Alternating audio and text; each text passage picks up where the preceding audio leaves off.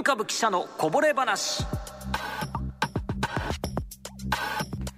木曜のこの時間は産経新聞大阪本社文化部の渡辺圭介デスクに新聞記事の裏話やとっておきのこぼれ話を紹介していただきます。スタジオに来てくださいました渡辺さんおはようございます。おはようございます。よろしくお願いいたします。フロッピーディスクいいっすね。フロッピーディスク。渡辺さんは産経新聞に入られてからも使っておられましたか？かそうですね、記事の、まあ、やり取りなんかで、えーフロッピーディスクを使った覚えがあって、でまあ部屋片付けるとたまに出てくるんですよ。何が入ってるんでしょうね、気になるでしょ？だからわざわざドライブ買ったんですよ。外付けのフロッピーディスクドライブ。でねシャコって入れてね、はいはいガガガガガガガガってカリカリカリカリカリカリカリカリカリですね大体破損してなんかもう覗けなくなっちゃってるようなものが多くてデータ壊れてること多いですよねまああのもともとね外もプラスチックでちょっと管理が悪いとあの劣化してるし、まあ、よくあんな耐久性のなさそうなものでデータを記録するというそうそうそうそう怖いことですよねまあいまだに開けたファイルはないです。ね せっかく買ったせっかく買った。今でも買えるんですね外付けのドライブ普通に2 3千円ぐらいだったかな、うんもうちょっと安いのもありましたけどなんか安いとねかえって不安なんで、ちょっといいの買おうと思って買ったんですけど。まあ皆さんもあ。の何が入ってるんやっていうフロッピーディスク見つけたら。そうそう。ポストペットのフロッピーで 懐かしい。まあまあどうでもいいんですけど。はい。今日の本題に移りましょうか、昨日あの夕刊の一面で取り上げたのですが、はい。あの能登半島地震のお発災の際にですね、えー兵庫県の一部にも津波警報が出まして本当なんかね、えー飛び地のように警報が出たんですけど、ええ。まあ、サンテレビがあのー日本語を含めて8言語か、あーで、えーまあ、避難の呼びかけをするというねまあ私もなんかたまたまチャンネル切り替えてたらサンサンテレビがあ映るので、えーななんか手書きのボードを持ったおじさんたちが何かを喋ってるっていうのは見かけたんですけど。かなり称賛の声が多く寄せられたそうですね。すね。あのーまあももともとご存知の通り1.17、はい。阪神大震災を経験している放送局でありなおかつこれを発案したのはあの藤岡藤岡祐樹さんだったかな、はい。あという方ですけどももともと兵庫のご出身洲本のご出身で。で大学卒業後に青森のテレビ局にアナウンサーとして入られてその時にはあの東日本大震災を経験されてですね、というところで何かこの放送の役割っていうのはよくご存知ででといって社員がいないと何か起きた時にというのがまああ課題としてある中で、まあ、思いついたのは事前に避難の呼びかけをしておくそのお映像を収録しておこうというところですね。さまざまな言語で避難呼びかけの動画を先に撮っておこうということですね。でよく考えましたよねまああのもちろん英語中国語あたりはあまあああと韓国語ベトナム語、ネパール語タガログ語ポルトガル語っていう、まあ、どういうセレクトだったのかって聞く、えーまあ、記者が取材すると、おまあ、要はあのお神戸のあたりにお住まいのお在留外国人で、えーの母国語として多いところを拾ってるっていうところで、えーで実際あの、まあ、ネイティブスピーカーの方々ですね、えー順々に出てきて、えー手書きのボードとともにえー津波の避難津波からの避難を呼びかけると、えー割とあの見た時はなんじゃこれっていうふうに思ったんですけれども、まあ、なかなか面白い試みというかあのなかなかキー局でねこういうことをきめ細やかなものができるかって言われると難しいと思うのでまあこれはこれで非常に面白いというかどこもやっていないことをやるっていうのは非常に価値がありますよねでただまあこれさっき藤岡さんおっしゃったようにまあ称賛の声もあり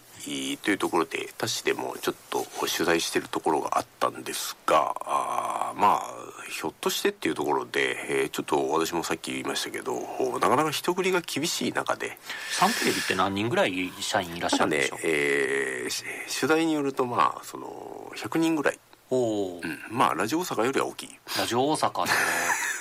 4倍弱いらっしゃる。あんまりあんまりそういうね話はちょっと寂しくなるからやめときましょう。あ の僕らからしたらようけいてはるなって。感じてしまうんですけれども、まあ、我々文化部も自利品ですんで何とも言いませんけど。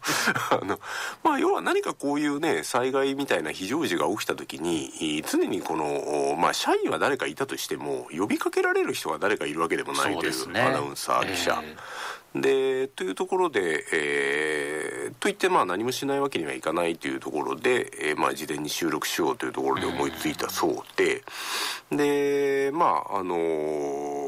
実際視聴者からねそういう母国の言葉で、えー、呼びかけられて安心しましたという感想が届いたという話ですしもともとこの多言語放送の発案自体もまあ1.17の時に、まあ、要は日本語でいろいろこう情報が流れてきても在留外国日本語に不慣れな方はよくわからない在留外国人がですね、うん、ということでご不安を抱えられた方もいらっしゃるというところで、まあ、というところでまあ使って、えー、作ったらしいんですけど、うん、私あの驚いたんですけどできたのが去年の12月。ギリギリだったんですね、うん、できてほやほやだったみたいですね。でもう一つこれもあのちょっとあの驚いたんですけど、はい、あの警報発表の7分後に緊急放送には切り替わるわけですね、はい、通常放送から。まあ7分っていうのはまあサンテレビにとっては非常にあのまあすごかすごい、いやすごい速さだと思いますよ。ただこれもあのたまたまその緊急放送に切り替えられる判断ができる人、まあ要は PayPay の人が勝手に切り替えるわけにいかないわけで。すよそうですね。でそういうところでまあいわゆるちゃんとあの権限を持っている方がたまたまあの正月に局内にいたらしくてそれでまあ7分というところでまあ切り替えられたというところのまあちょっと割とこの偶然というかねあのスムーズにできたところの舞台裏を聞いてみると、割とまああの綱渡りだったところもあるんだなと。でまあもともとこれなんで取材しようかっていう、まあ、あの藤井記者と喋ってた時に、まあ、やっぱこのキー局に属している系列局であれば、まあ、誰もいなくても東京から誰か呼びかけてくれるわけですし、うん、えー、まあね、当然応援等も得られるでしょうけれどもサンテレビって、まあ、ご存知の通り独立系の放送局ですので、はい、まあ、どこも要は代わりに何かをやってくれるところがないし全て番組を自分で作らなきゃいけないというところの中での、まあ、いわば逆転の発想だったわけですけど、まあ、やっぱあ7分というねこの緊急放送に切り替えるところっていうのはまあサンテレビとしてはまあうまくいった方と言いつつ、うん、やっぱりそれはそれで彼らも課題を感じているようで特に今回の地震もう発生直後にこのあの津波が到達したようなところもありましたからあまあ短ければ短いほどねそれはあの間違いないことですし逆にその早くないと意味がないというかね。うん来てしま津波が来てしまったに呼びかけてもっていうところもあるようで、まあ、いろいろ何かこの課題地方の地方のメディアが置かれている課題というのも何かこう見えてくるような話だったなというふうには思いましたね。うんまあこれはね別にサンテレビに限らず先ほどちょっと冗談交じりにあのラジオ大阪の体制の話もしましたけど、えー、まあこういう非常時ねまあ、新聞社もそうなんですけど特に今回正月というなかなかまあ1年の中でも一番まあ体制がまあ脆弱というか、えー、一番まあ手な時ですからね。お休みされてる方も多かったと思うのでね、えー、まあこういう時にどうやって必要な情報を届けるのか特にこの替えなかなか人の替えが効かないようなね規模のメディアだとなかなかこの辺が苦しくてまあちょっとサンテレビのまあ、その舞台裏を取材しようというところで声をかけたものの結構身につまされる話だなという感じでしたね。この中でできることを考えて事前に準備をして、実際にそれが、まあ、構想したっていうのは素晴らしいですよね。だからまああのー、やっぱといっってこのじゃあ人繰りをどうするかとか、うん、あもっと素早くするにはどうしたらいいのかっていうのはもうそれこそね人物金の話で、はい、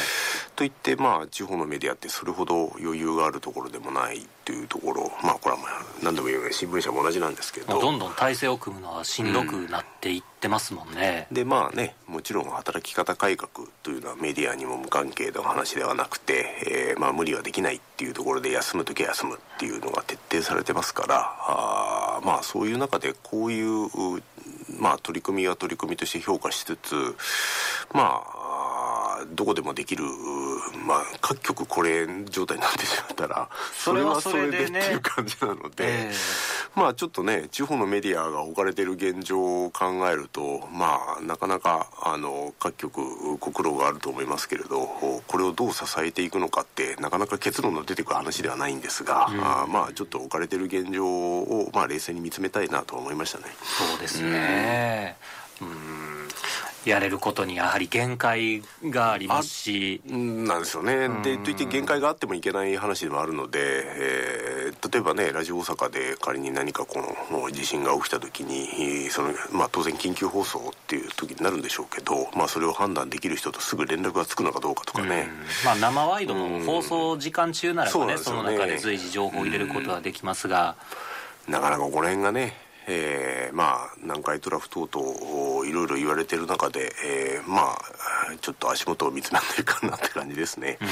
うん、そうですね。何でもいいが結論は出ません。このサンテレビの取り組みからどう学んで自社の現状に合わせて取り入れていくかということが突きつけられてるのかなという感じがしますね。まあ本当に身につまされる話です。はい。産経新聞記者の渡辺さんでした。どうもありがとうございました